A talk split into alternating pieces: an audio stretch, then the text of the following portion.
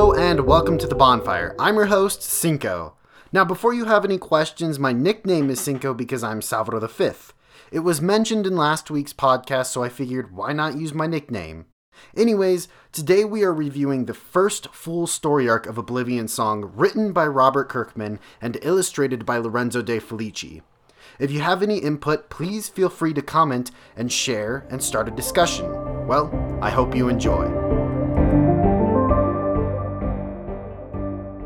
Well, I haven't introduced you yet. That'd be a good thing. Yeah.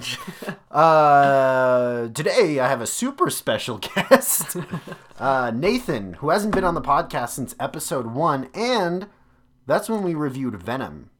So how long ago was that? Like almost a year now. Wait, reviewed Venom, or we just talked no, about? we, yeah, like, we talked about rumors. Yeah.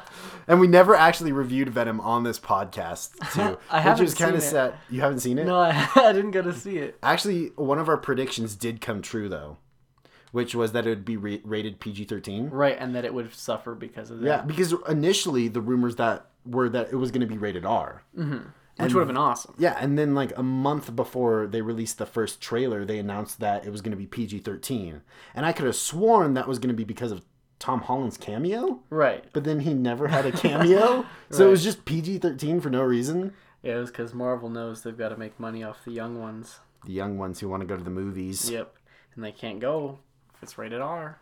yeah, which is unfortunate because Deadpool was so successful, and I'm sure the PG thirteen cut's going to be successful, Of like of Deadpool. there's a PG thirteen cut. Yeah, coming out this Christmas. You haven't heard about that? No. Yeah, it's dude. The trailers look hilarious because it's like super self-aware of the fact that it's going to PG-13. So is They it like, like filmed a bunch in? yeah, like a bunch of extra things to like put into the movie to make it PG-13. Oh, that sounds like it's worth watching on its own. yeah, no, seriously, it is, and I guess Deadpool is like totally different, but yeah, you can't really do that with Venom. with Venom, yeah, but that that movie wasn't great, so Yeah, I, I didn't get to see it. that's like a wait till it comes out on Netflix kind of movie Okay. for sure. Yeah, I'll go get it on Redbox. Did you see The Outlaw King? I still haven't watched that yet. You still have not. and I watched haven't that. watched Daredevil either. I've been Um, so busy. uh, Aaron, God, I can't even remember his name. The guy from Kick Ass. You've seen Kick Ass, right? Yeah. Yeah. So the guy who plays the the main guy in Kick Ass, Mm-hmm. he plays uh, a character in that movie, and his performance is amazing. And I didn't even recognize him until halfway through the movie. Literally, I was like, like, there's this part of the movie that just gave me chills, and then I was like, who is this guy? And Googled him on my phone, and I was like, that's the Kick Ass kid because he's like still like ripped like how he was as Quicksilver in uh, Age of Ultron. Right. Which I didn't even realize that was him either. Yeah, and then he also played Bryan Cranston's son in uh, Godzilla. I thought you were about to say Breaking Bad. I was like, no way. I didn't see Godzilla either. Man, I sound like I have just not been. I, I watched Titans though. Everybody, I've been watching things. That's that's more than I can say. I haven't seen a single episode of that. we gotta watch that. I gotta show you that because it's actually I like it a lot. All right. Oblivion Song is what we're actually talking about today. Yeah. So, first we're just going to go over initial thoughts of the comic book, the the basic questions, and then as is like the last podcast, we're going to ask some harder questions, try and make these comics a little bit more topical to what's actually happening and how we can make pop culture relevant in a more uh, deep and I don't know, how do you say it? A better way. Just make Right. it good. Right, make pop culture do good, work well. nice. Uh, and then we're also going to just talk about our thoughts uh, of comic books in general and their effect uh, is because of Bill Maher's recent statement. We're just going to kind of respond to that. And then we'll talk about our final thoughts and ratings of the comic book. And I actually haven't told you how we're rating comic books now. Because originally we tried coming up with like this like really awesome rating system where it was like either you're gonna like wait till the movie comes out on Netflix and that was like kind of like a, a two out of 10 mm-hmm. was the equivalent. But now we've kind of decided that all pop culture is worth something and that I don't know. And that the the rating system should be completely arbitrary because you should be able to see pop culture and formulate some sort of opinion about something in it. You shouldn't just like you shouldn't just see a movie and be like I liked it or I didn't like it. You know, and if you didn't like it, Why didn't you Why like didn't you like it? Or just like But did you learn something from not liking it? exactly. and so that's why a rating system is going to be arbitrary because we don't want to say that one piece of art is like superior to the other purely based off of entertainment value. Right. So Right. Like Thor Ragnarok was a huge learning experience for me. this is not a Thor Ragnarok I learned, podcast. I learned so much from Thor Ragnarok. Okay. First question. The best question that I ask at the beginning of every podcast. Did you like it? Did you hate it? What about it did you like? I really like Oblivion song, at least issues one through nine so far. Mm-hmm.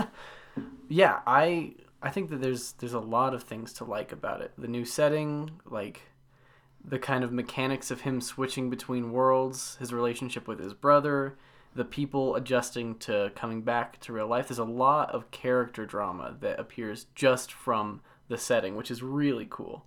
And so that's not even we're not even talking about how people are written yet. We're just talking about from the premise that Kirkman has set up. We've already got a lot of things to go on. And then now adding the idea that he was the one that caused it, and that's why he feels this obligation to go back and save everybody. Like it makes Nathan's character really complicated and really cool because now he's got this dynamic with his brother where they're like two opposing idealists who believe, you know, in you know, Nathan's trying to figure out repentance and trying to figure out how he can make good what he's done, whereas Ed is, you know, grateful to Nathan for doing that and he wants everyone to experience what he experienced because it changed him so fundamentally. And so you've got these two crazy idealists who are probably hurting people because none of them are asking what anyone else wants. but that's what makes it so interesting is and I think that's really going to develop especially after I can talk about like everything that's happened, right? Oh yeah, yeah, yeah Like- totally. Like I always say, spoilers don't matter on this podcast. um, so yeah, spoiler warning. Yeah, like especially after the final frame of issue nine, where his brother sets off the machine again. Mm-hmm. So I'm assuming that it causes the same thing to happen again, maybe more or less catastrophic. But like that, I can see now that they're setting up these two brothers to be enemies. I guess like But also forced to kind of work together as enemies. Yeah, exactly. Like they're they're two opposing ideas, but they're obviously both fighting, you know, nature and the government. Within that was another thing that's so crazy is that you've got him fighting for his life inside of Oblivion, while the government is finding out his secrets in the real, well, not the real world. I guess you know that's not very fair. That's pretty- The the both in Philadelphia. Yeah, in Philadelphia. And so, like the idea that he's going to come back to this new problem in Philadelphia, it's like things are brewing in both dimensions at the same time, which again creates this really complicated story. I'd like to learn more about about how it ha- like where these things are from. where these things are from. Yeah. I think it would be really cool if they started categorizing and giving them some of them names so we can recognize some of the creatures and what they are. Mm-hmm. I mean, maybe that takes away from some of the mystery. Well, yeah, but even Kirkman says like in the back uh, parts of the comic where he's responding to to readers, they even like uh, commend Lorenzo De Felici on the his his work on the monsters, and then they describe them, and so there's clearly a want to see like more of that. Yeah, for sure. I really like that. I like I would like the lore of Oblivion to get drawn out, and I'm sure it will.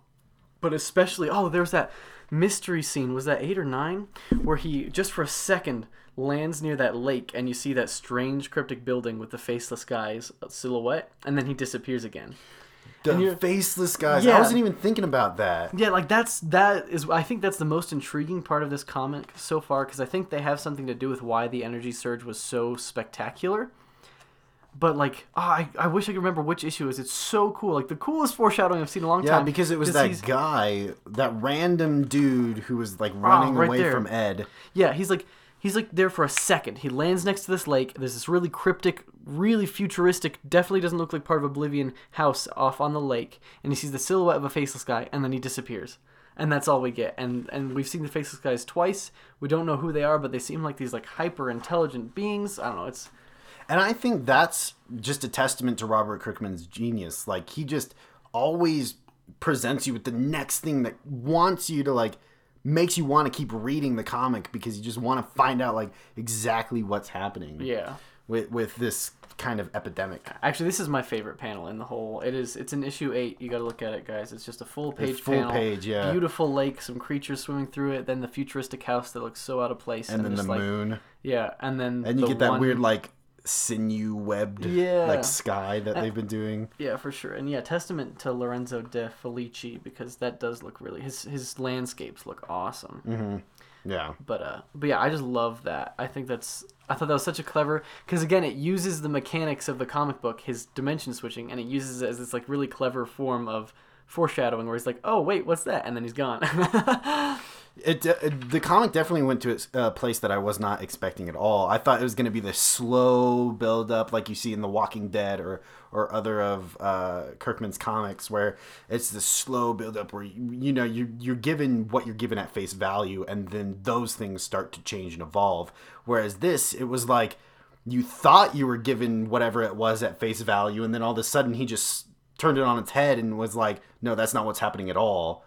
This is actually what's what's going down. You know, he, he first threw the twist of of the faceless men, and then the twist of Nathan doing it all, and then the twist that his brother was actually alive, which happened in like issue like two or three. You found out that Ed Yeah. was alive. Like mm-hmm. you thought this was going to be this whole drawn out story arc where he was eventually maybe going to find his brother, but they were like, nope, he, he's already found him, and then we're going to go from there. yeah, that makes me wonder what he's planning for this big story cuz if that's a minor detail, him finding his long lost brother, then like what what is going to change? Like I worry that like we're going to see like the end of Philadelphia. is what Or, it or even like. the end of Earth, and, and maybe he'll try and have to reverse it. Yeah, like like some big things could happen. I thought this was just going to be the story about the one instance and then the switch, Mm-hmm. but it's showing that like we're going to have a lot of dimensional elements at play. It's yeah, that we're just getting started. Yeah. Because I remember originally when Kirkman was pitching this comic uh, before issue one was out, he was talking about how this comic was a different apocalyptic comic book and that we're starting 10 years already into the apocalypse. Mm-hmm. We're not starting from when the apocalypse starts. Mm-hmm. And that was a huge selling point. And then all of a sudden in issue 9, he's like, wait, nope, we're going to just have another apocalypse on top of the 10 year apocalypse that we've already been having. Right. So, I mean, it's just layers of complexity and excitement just building hopefully into this huge battle between Ed and Nathan. You know, I don't know how that's going to resolve, but mm-hmm. but I think that's going to be one of the highlights of this comic book is to eventually see them come to terms with their own views and also come to terms with each other's decisions. Hopefully, I don't know. Yeah, yeah, I I really like where it's going, and I think he he doesn't forget about the little things too that he's always so good at, and like the drama between Duncan and uh, oh, what's her name? Duncan and his wife.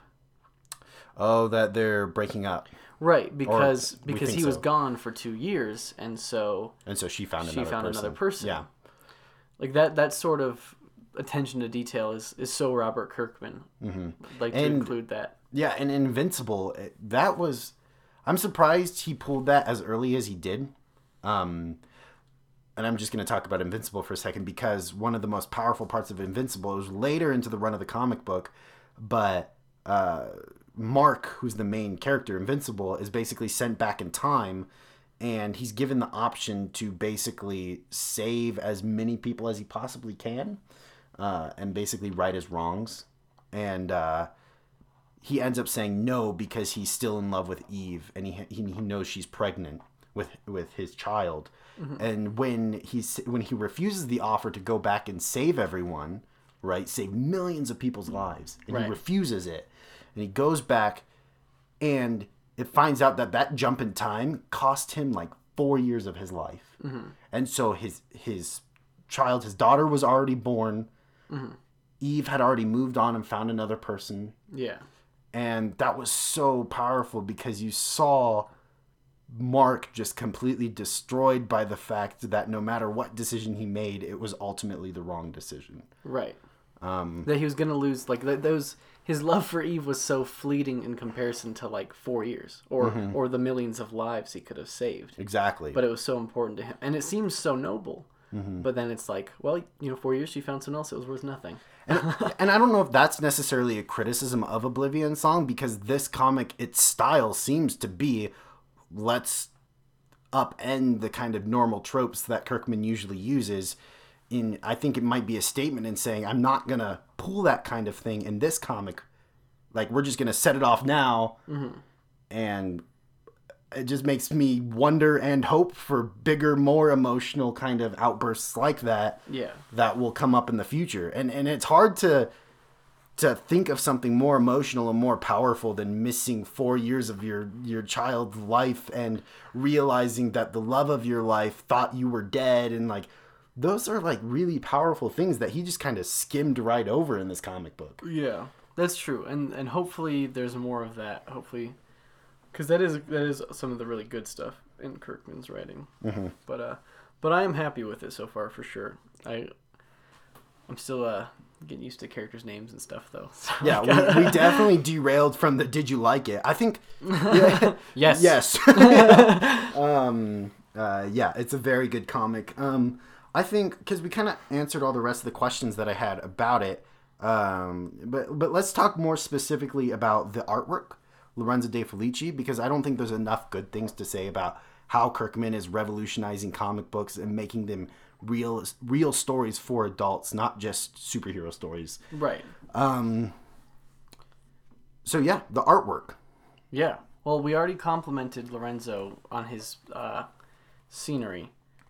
Um, and the creatures and the like creatures that. are so cool. Yeah, we just we're flipping through the comic book. Just flip through one, you, you'll see like all the creatures and the. It, it's very. I mean, even even Philadelphia is like really cool looking. Mm-hmm. But one of the complaints we both had, we talked about before, was some of the faces. At least Nathan's face. Mm-hmm. It seems kind of inconsistent. Like there's some we're looking at. There's some panels where he looks really, he looks good. He looks natural, and he looks, I think 30, 40. Maybe I don't know how old he's supposed to be, but that's because and, and it switches. But then like some of the close-ups hit, and he just looks completely different. And you're the, you know, like the really detailed kind of portraits of him definitely don't seem consistent with the rest of the the comic book. Bless you. thank you. Um, but yeah, I, I totally agree. Nathan's face is just kind of it's it's so it's like slightly off, but I don't know what it like exactly it is. and it's the character's face, not my face. yeah, not not Nathan's face, but like Nathan's face. My face is beyond repair. But we're talking about we're talking about an artist's decision to. God, look at.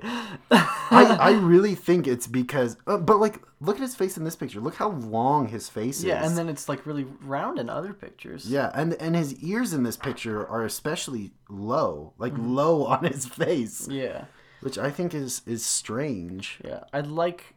I think it's part of Lorenzo's style though, and I think it's one of those things that you might get used to once you're like on issue 50 or whatever, Yeah, but it's definitely kind of difficult to get used to now. or maybe Lorenzo's still kind of figuring out what Nathan looks like Maybe uh because it's only nine issues. So he's drew. I mean, he's drawn his face a bunch, but And they always produce comics way ahead of time too. So he's probably already drawn the first I'd guess at least 20. right. Yeah, like like I said, it's not like he looks horrible all the time. He there are parts where I'm like, okay, I think I know what. Like Nathan the cover like. of issue 8 is a really good uh example of Nathan looking like natural. He also looks younger, 30ish probably. And then there's other I mean, he looks good with his brother here too in issue nine. Yeah. Him and Ed look real good, and they look like brothers too. Yeah. But, but yeah, I think it's but it's like those side shots. It's just the up front, full front shots that Lorenzo seems to just kind of. Yeah, and then the other, I when I reviewed this comic book with Zach, uh, we reviewed just when issue one came out. We talked about that the action in the comic book is a little hard to follow because of this style of artwork. It seems very choppy. Like Nathan is in one position and then he's in a completely different position in a completely different location, and it's just hard to follow exactly what's happening. Um, and I think that's something that might get kind of fixed as the comic book goes on. That that action might highlight the monsters in Nathan versus each other a little bit more, or versus whoever. But right now it just seems like a lot of like dodging and like not knowing what's going on and just chaos. Yeah, suddenly he's over there, Mhm, and yeah. the creature's bursting through the building. Um, but but despite that action, I think it makes up for it in the artwork of the, the these creatures because these creatures are so unique and they're really interesting to look at. So I think despite the kind of choppy action, in my opinion, it's still an interesting comic to look at and flip through. For sure, yeah. I think it's a bigger picture comic than Kirkman's used to writing. I think, Uh, that's a really good way to articulate that. it's it's less about specific instances and moments and like like it's less about day to day hour to hour and it's more like here is what's going on here's the flow of it Mhm. It's more like you're trying to understand the feeling. So yeah, I mean, it's it's hard because in you know I'm used to that that certain flow that you get with action comic books, but then it's like, uh, should I appreciate the the maybe the purposeful feeling of chaos that Lorenzo is trying to do? yeah Um, but it's hard to tell right now yeah for sure because it's still so early in, in the comic. Um. Well, yeah, that that's it for the initial thoughts, our initial thoughts on the comic book, and then we kind of want to talk about how it applies to broader themes, uh, specifically more political, more topical themes that we can relate to to our time now. So uh, the first question that I have, and, and we kind of spoke on this a little bit earlier, is that Nathan and Ed both present these very idealistic truths that they believe. Uh, each of them b- believes in these truths devoutly, and that they're 100% right. And they lack an understanding for each other's perspectives. Um, and we want to kind of address why that mentality can be detrimental to some people the, the mentality of believing in absolute truths um, or or is one of them right? Right. Because they both believe that they can force people to do something and that the people will be grateful for it later on. They both believe like hey they might not want it now but if i bring them back nobody else has wanted to go back to oblivion. Whereas uh, ed is saying like hey i know being in oblivion changed me for the better. It made me more grateful for who i was.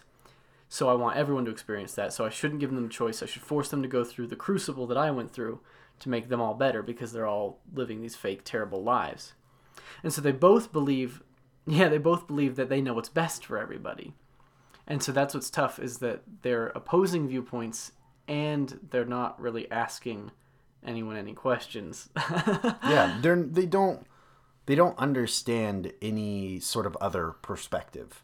Mm-hmm. They're and and i think they both come from very i'm gonna, I'm gonna make an, an argument here and say that i i think that nathan comes from a more righteous point. I think that he's a man driven by righting his own wrongs and that's where this delusional I, ideal and truth comes from where i feel like ed hasn't had that kind of that same kind of i don't know how to say it same kind of experience or that same kind of guilt on his conscience to perpetuate his morals and beliefs onto others Right. Oh, I'm trying to think. There's a comic book bad guy that believes in making heroes better by breaking them. It's not. I'm not talking about like Bane. Mm-hmm. That's the obvious choice. I forget who it is. They, they- they're like their philosophy is is that if I can put them through the terrible pain that I went through, then they'll be like a better hero for it. Might be a Spider-Man villain. I forget who it is. I, I don't know why I can't. yeah i don't it. know But but that's like if you look at like All Star Batman, like mm-hmm. like Two Face, like wanting people to go through what he does so he they can have his perspective. Like, oh God, I wish I could remember the villain. It's so, but but to put it in like the most simple comparison, like I feel like Nathan and Ed are like Nathan is like Batman because he mm. feels like this guilt and this duty to save these people regardless and like he's brutal about it and he's he doesn't care about the law he doesn't care about what they think he cares about doing it because he thinks it's right and he's misguided and all sorts of fucked up because of it oh do we swear on this podcast Oh, yeah, you do we swear, swear. Yeah. we- can i you should listen to the last one there's a whole shit ton of swearing. oh shit ton of swearing. but uh, oh god, I I'm gonna I'm gonna remember it in the middle, and I'm just gonna shout it. But there's a villain who who his sole goal is to make heroes more powerful by putting them through tragedies, and I feel like that's what Ed is talking about. How you can hurt somebody, but it's for the better. It's to make them better because mm-hmm. he's been hurt and he knows that it made him better. Yeah. And, and the weak people will, you know, will die, and will be there'll be less weak people in the world. yeah and and yeah and i think ed or uh, not ed sorry nathan has a perspective that nobody else possesses in this comic book because it, it was his fault. And i'm not saying that necessarily makes him right in the decision that he's making but he he's the only character with a perspective that is completely different from every other character's. Right. um, because he knows it was his fault and he he's trying to clear that guilt off of his conscience by somehow saving as many people as he can Yeah. Well, what's crazy too is it's like it was a complete accident. Like they're they're only you know they'd done they said they'd done all of the math. They'd done they'd run tons of scenarios, and like the biggest it would get was like a small window into the next world, and then it took the like entire portion of the city. So you know like he honestly I can see how he feels guilt like that. Uh, that's I'm not saying that he shouldn't. But like it was clearly an accident, so he's definitely got that moral gray. And his girlfriend says that too. Is like he's a good man who's trying to make up for an honest mistake, mm-hmm. and that's exactly what it is. So yeah, he definitely has that moral strength. And I think Ed just I think Ed doesn't possess I think neither of them possess that ability to say say both sides are saved. Because Nathan could come to a realization that even though he's not actively bringing them back to Philadelphia, that they are in a way saved because they're living their best life in oblivion. Right. Um, I think he's more morally guilty about the people he killed as a result of the accident in the experiment, yeah, I think you're right. and he can't save the people that he killed because they're dead. Right. So he's never gonna feel completely absolved, but he does know that he can save the people that are still in there, mm-hmm. and that's what he's trying to do. Yeah. Uh, all right, next question. Oh, we kind of just talked about this, but Gosh darn it, who's right? Uh, we're just gonna pass over that question. Um, Nathan. Nathan is right. Oh wait, no, Ed is right. No. Yeah. This is like a Captain America Civil War thing. shoot yourself in the knee with small caliber bullets and move up to bigger caliber bullets to get an immunity to bullets. what? Sorry, Is that just- from something? No, I just got like possessed there. Okay. All right. You know, you know what I'm saying? Like, like hurt yourself to get strong. All right, oh, forget it, forget it. Uh, well, okay, we we can expand on this question more, and I think a really a really hard question, and you and I have have honestly battled before, not battled, we've debated Battled. that, and and we've both come to kind of a consensus that, and, and bring it to real real world politics, that a sense of blind party loyalty, which I think is comparable to kind of what Ed and Nathan are saying, if we're bringing it to a much more real world topical thing. Right.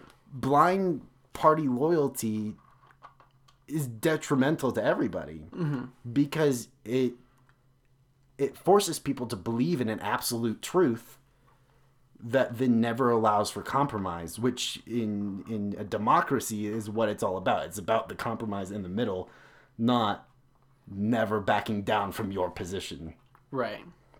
Yeah, and well, and they're both really selfish too, because Nathan is doing this for himself. Like, even though he's trying to make it right, he's doing it for his own guilt. He's not asking any of the people if they want to be saved. He's like, no, I have to do this for my own guilt. And then Ed is like, oh, I went through this. This is how I feel about that. This has made me better, so it's going to make everybody better. Mm-hmm. So yeah, they're all blind to what they see as the world, and and they're they're sticking with it because that's their personal experience, and they're not taking into account anybody else. And yeah, so that's extremely, really, it's dangerous. Yeah, and and to bring it back, I, I think you you said it's it's. Would you believe that blind par- party loyalty in a way can be selfish? Oh yeah, it's 100% selfish because it's it's just giving yourself the the gratification of belonging to that party.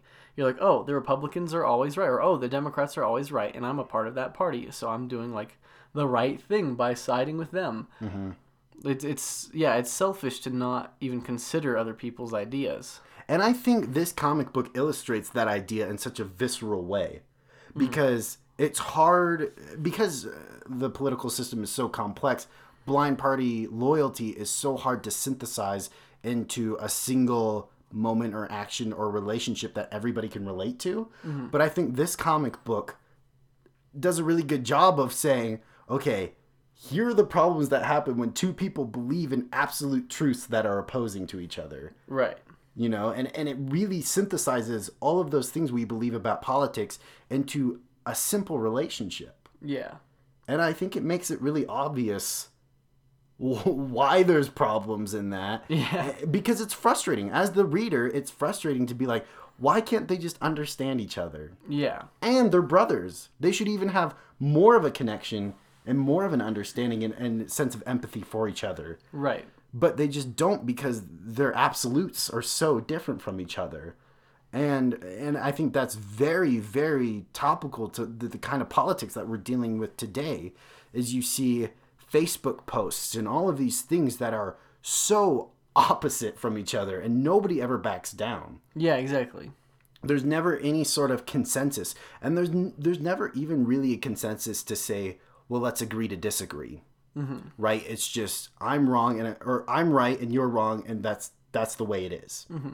Well, and people don't even ask like, like, people don't even try to get there anymore. They don't try to find a middle ground anymore. You're right. It's it's about being right or being wrong, and that's it. That's it. That's all there is. Mm-hmm. Like like a real discussion is about trying to find out what someone means when they say this is their stance. Like what what are the qualifiers? What what like no there's no absolute. Like you can't just be like I don't think that anybody who immigrates should be allowed in America. Like, like what about that? Like, what people? Who do you think should be? Do you honestly mean no mm. immigrants? You know what I mean? Like the the there's there's no more questions like that. It's just well, you're a racist, and then mm-hmm. or or you're a crazy liberal snowflake. You you know mm-hmm. your safe spaces. There's there's no. It's all personal attacks. It's not about ideas anymore. And I think those I was about to say those personal attacks are very obvious in this comic, and that's like the central buzz of drama around these two characters, and probably the drama we're going to see for issues to come is because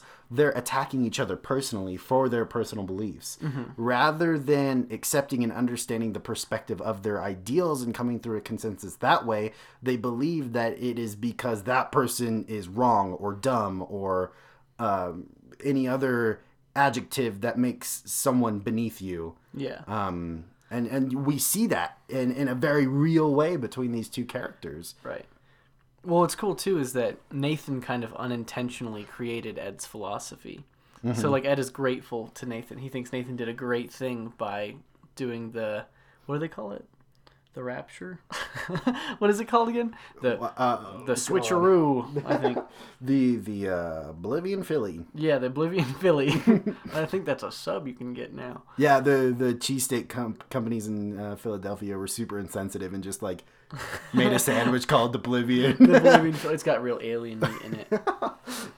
But but yeah, like he, that's what's so cool is that is that Ed's like, no, don't you see? You did the right thing. You are a good man because of this, the, the complete opposite reason that Nathan is. That's what Nathan's trying to atone for.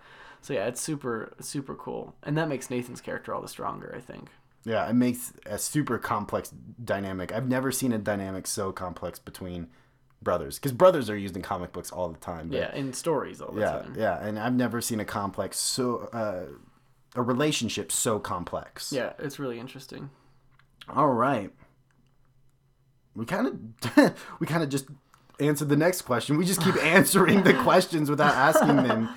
Uh, but yeah, I mean, just to sum up, the, the next question was was both characters seem to be delusional in their ideals, and and you know, is that a problem to have full loyalty with one side? And I think we we summed that up and, and said yes. We we think that that completely believing in one thing as an absolute truth while never compromising on other people's perspectives or even understanding a perspective without compromising becomes a huge problem for not only the characters in a fictional story but also real life things. Yeah.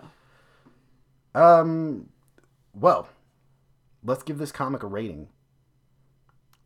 An arbitrary rating.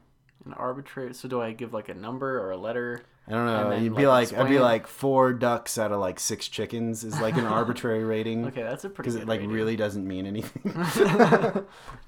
I give this comic book a yes with three check marks. I think that's pretty good. Which Honestly, though, if I saw an Amazon review that said yes with three check marks, I'd probably buy it. caps locked. Yeah. It's Trump tweet, but it says not fake news. Great read. and everyone's retweeting it, and party lines are all blurred now. and now everybody's like, wait, what? No, but yeah, I think mm. it's amazing. I think it's really good. I I think we talked about the goods and the bads. I'd like to see more smaller details. I'd like to see a little more of that classic moment to moment action. But I do like the big picture it's drawing. I think it's set up for something really interesting, and it's it's going to build a story that I could go on for a while. It's it's they've set up a, a world where lots of things can happen and lots of new elements can be introduced. So I'm I'm stoked to see who the faceless men are and what they mean for the mm-hmm. rest of the series. yeah, I'm so excited to discover more about this world that that Kirkman is creating and more about this relationship that Ed and, and Nathan. I think that's what I'm most excited about is to see how any of this can possibly come to any sort of consensus or conclusion Yeah. without like one of them dying or something. Well, that's what I was thinking. They'll probably kill each other. yeah. And then like Duncan will become the main character or something. Yeah. Something crazy. He was like, You thought Nathan was the main character. Yeah. But just um, my luck, the one main character named Nathan dies, issue 10. It's saying something about people named Nathan.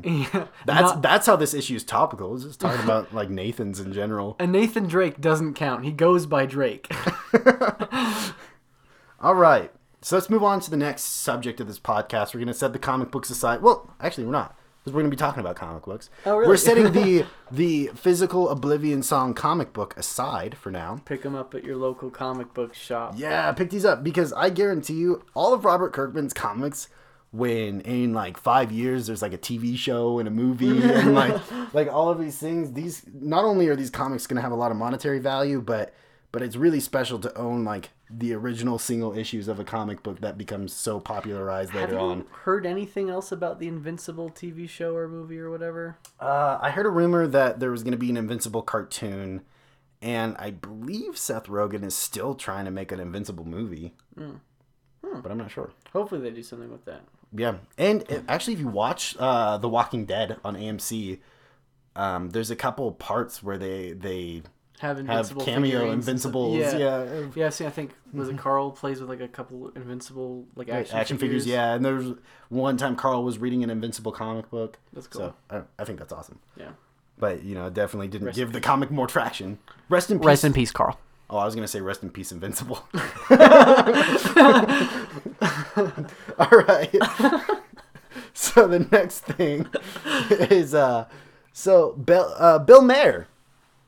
Um, Bill Maher. Bill Maher. He came out with a comment uh, comment recently, and I could not, for the life of me, find the original statement. But I'm going to try my best to recollect uh, what he said. He said basically that uh, the reason Trump is in office is because people think that comic books are important. He then, uh, this was soon after Stan Lee died too, so a lot of people thought that it was in response to Stan Lee's death. He then later on said that it wasn't in response to Stan Lee's death, it was about comic book culture in general, and that he thinks anybody who believes that comic books have some sort of uh, value beyond entertainment, the, that that that's uh, he, these are his words as a as a fucking dumb culture Right. to think that comics can create more than what they do. He also said that that people getting angry at him also proved his point Right. uh, that all, of all the things he said. Uh, Well, what he said was kind of in response to Stan Lee's death, because I think wasn't he making a comment on the fact that so many people were mourning him, and so it's like the fact that we're valuing a comic book man over anyone else. Yeah. And, and I had a, a conversation with one of my professors about this, and that uh, my professor was saying, well, because he agreed with Bill Maher. And he was saying that he thinks that Bill Maher was just trying to simply make us reevaluate our uh, priorities. Right. But they're both wrong. because that's not what he said. Right, because it, it's different to say, oh, we should make sure we're caring about the important things. But he's saying it's a dumb culture and that comic books can't have that sort of powerful impact that we think they can. Mm-hmm. But but the truth is, they're just another medium for whatever message you want to get out, and that message can be just entertainment. It can just be a big old burly boy dressed like a bat beating on bunches of bullshitters but but it could also be like you know a serious political message or or a moral. Like actually that's what's so that's what makes me so heated about it is that he, you can tell he hasn't read any comic books. Because comic books And he books, admitted it too. yeah. They're the modern day parables. They're they're modern day greek mythology. We use them to teach lessons and tell stories and and show the effects of choices on individuals even like super individuals you know like odysseus like um uh, who's the guy that slept with his mom oedipus Oedipus.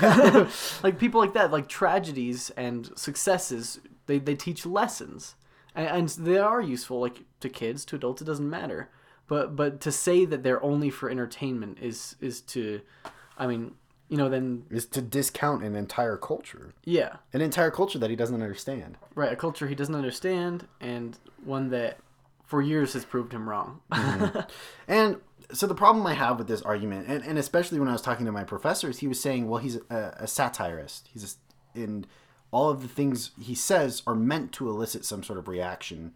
And so when he's saying that people are proving his point, he's he's saying that people are reacting to what he what he said, and that was his point.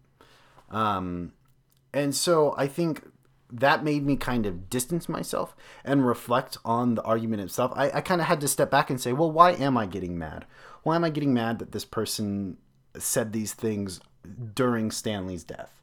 Mm-hmm. And it ultimately came down to I'm not angry at Bill Maher, but I disagree with his argument. And I think that's where a lot of people are technically proving, quote unquote, proving his point is because they're just frustratingly attacking Bill Maher. And like we were just talking about with the comic books, attacking the person for an argument right doesn't, solve doesn't do anything. yeah But let's look at the argument he presented. Mm-hmm.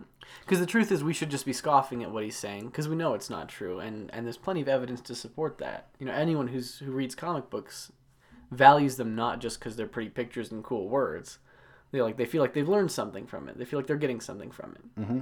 and even in comic books have an almost medicinal value to them too despite you know like nathan and i here are analyzing comic books a lot and and talking about their their topical and political value and, and the medium that they are but also there there's something that as entertainment there's a value in entertainment. There's a medicinal purpose for men- entertainment and that's because someone can escape maybe a world they don't want to be in for for an issue or they can use the comic book to to escape the problems that they're facing in their real life. And that in itself has value enough to justify the impact of comic books in our society and in our culture Right, and justify why people who don't know Stan Lee are upset that he passed away because he gave that to a lot of people. yeah and he gave that to a lot of people who felt attacked by a culture in society Yeah, like said that's a pretty unifying thing. Like mm-hmm. Democrat, Republican, you know, atheist, Christian. It doesn't, you know, Muslim. It doesn't matter. Like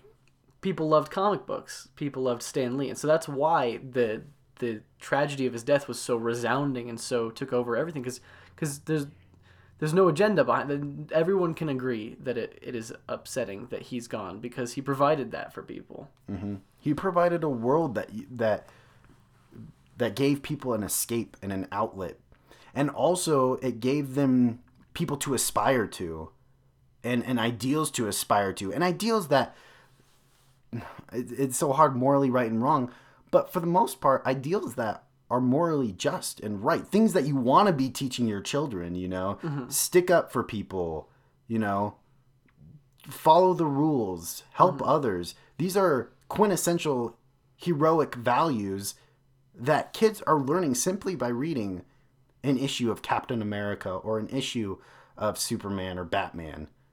Right. And they learn it in different ways and through these stories that yes are entertaining and and that's the best way to get that medium out to people is if you mm-hmm. make it entertaining because if it was boring nobody would want to read it. Yeah. Yeah. An essay on the morality of superhuman physics.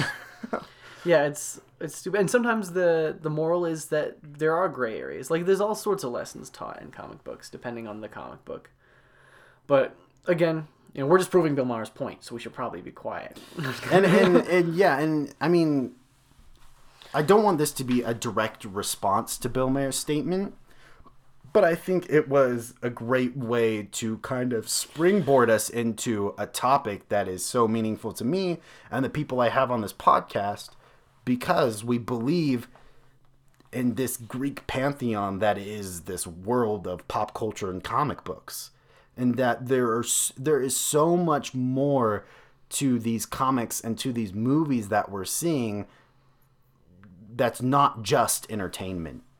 Right. And Stan Lee didn't just inspire people to go see a movie, he inspired people to be more tolerant of their neighbors, of their brothers and sisters, to be more accepting of, of all sorts of individuals because he represented those individuals as people who simply wanted to help others. and he taught people to be ambitious and take responsibility and and all sorts of I mean, you name it.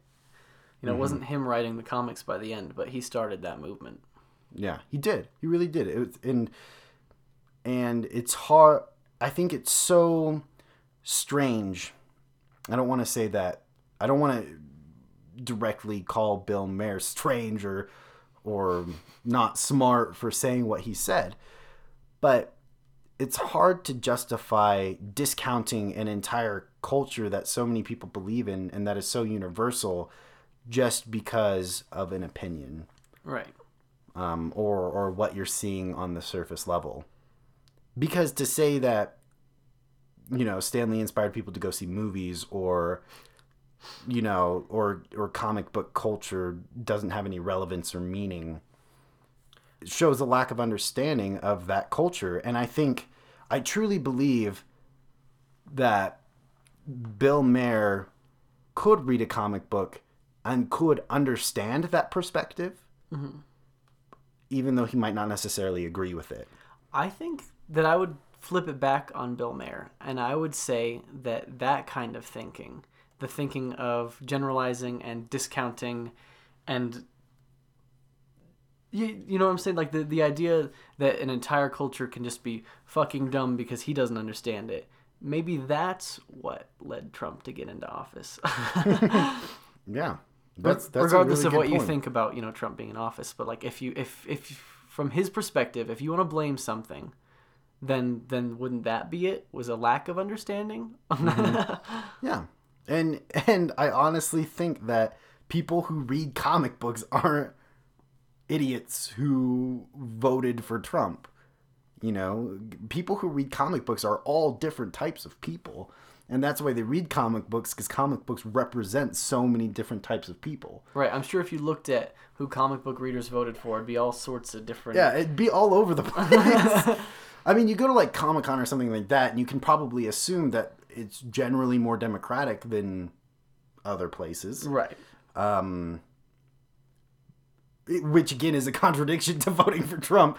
But uh, but but yeah, I mean, comic books is is just another piece of literature that has meaning and has messages, and and in my opinion, has meaning and messages that can be valued by people and actually be learned by people and applied to our surroundings and to the people we encounter every day. Yeah. Exactly.